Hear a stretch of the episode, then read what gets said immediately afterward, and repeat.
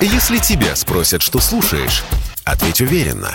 Радио «Комсомольская правда». Ведь Радио КП – это истории и сюжеты о людях, которые обсуждает весь мир.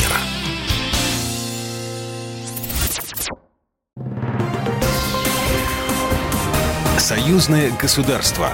Картина недели. Здравствуйте, я Екатерина Шевцова. Это «Картина недели». В ней я рассказываю о том, что произошло важно в союзном государстве. Встреча Владимира Путина Александра Лукашенко. Каковы итоги? Вмешательство во внутренние дела России и Беларуси недопустимо, о чем говорили эксперты на конференции «Безопасность и экономический суверенитет союзного государства». Учение «Союзная решимость-2022». Каковы итоги? О главных событиях в союзном государстве прямо сейчас.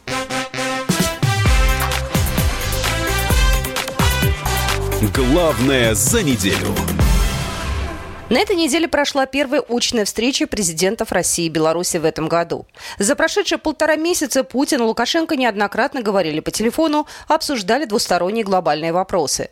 Для Путина эта беседа стала продолжением мощных международных контактов. Только на этой неделе он встречался с канцлером ФРГ и президентом Бразилии. До этого ранее с лидерами Аргентины, Венгрии и Франции. Лукашенко по этому поводу пошутил.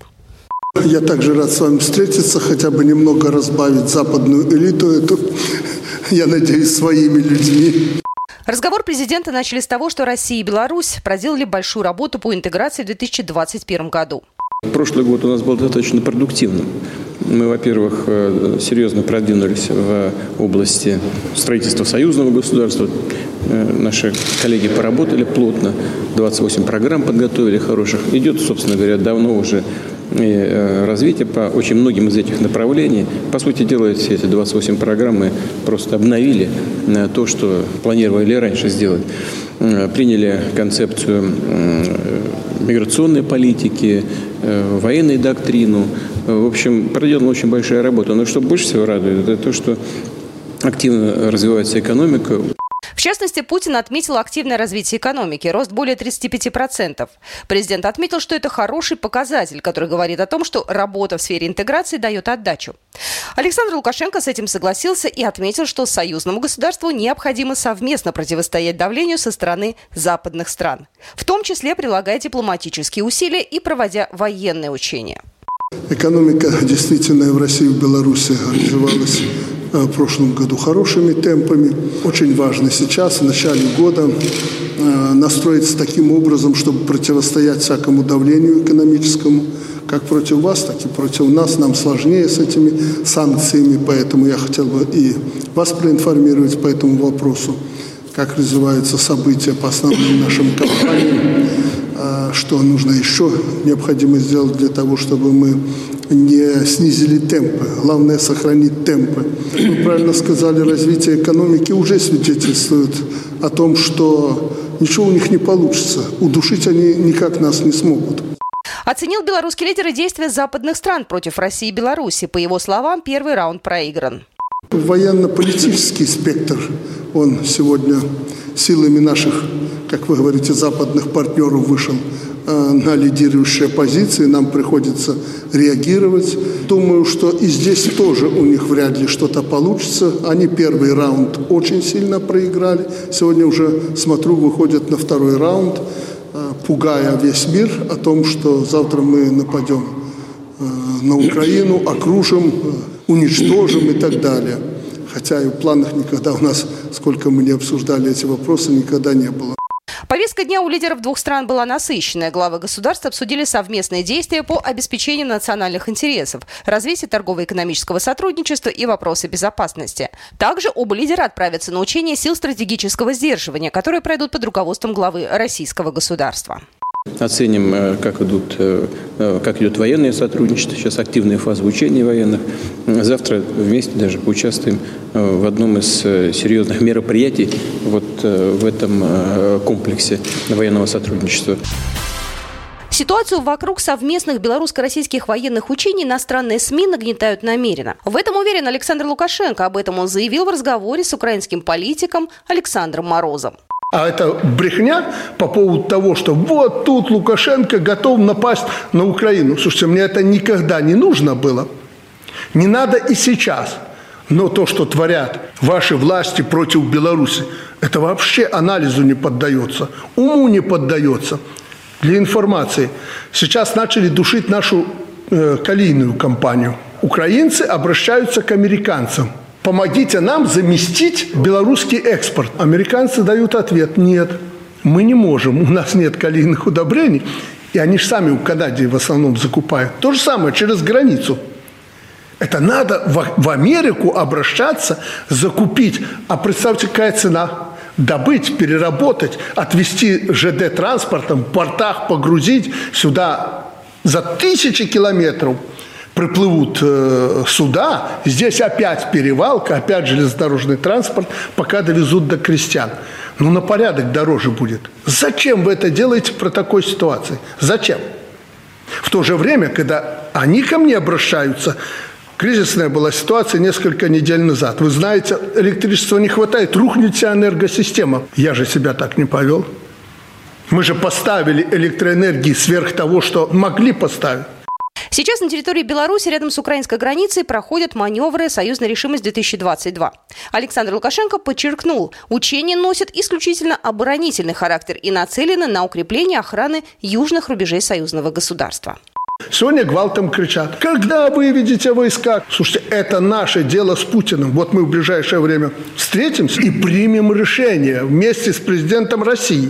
Потому что здесь только наши войска. Мы примем решение, когда в какие сроки, по какому графику выводить отсюда вооруженные силы Российской Федерации. Это наше дело. Тем более Посмотрите, что творят американцы. Они перебрасывают тысячами к нашей границе непосредственно э, вооруженные силы. Встает резонный вопрос. Вы когда их выведете отсюда? Они это, об этом не говорят, а давят на нас.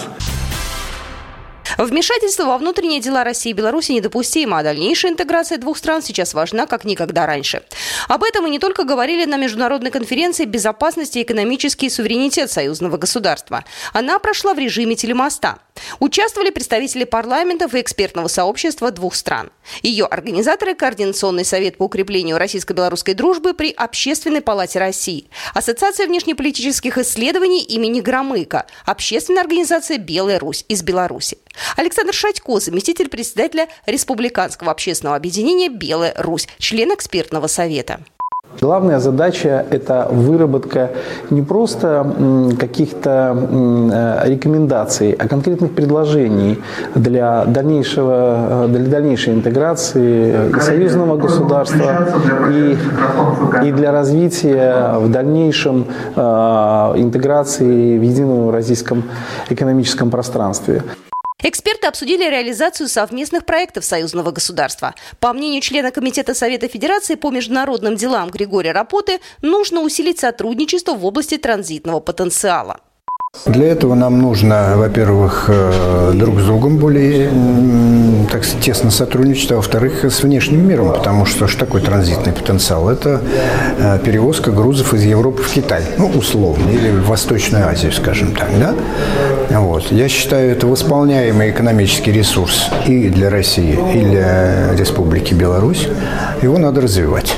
Его надо развивать. Потом, понимаете, это вопрос вообще безопасности. Это не просто такая, знаете, блажь экономическая какая-то. Это вопрос безопасности. Чем более развита инфраструктура, тем себя надежнее чувствует страна. И не только потому, что у нее много железных дорог, а потому что по этим железным дорогам движутся грузы из Европы, Запад оказывает беспрецедентное политическое, экономическое и военное давление на союзное государство. Ситуация в мире напряженная, поэтому России и Беларуси очень важно вместе подходить к новым вызовам и угрозам, считают политологи и парламентарии.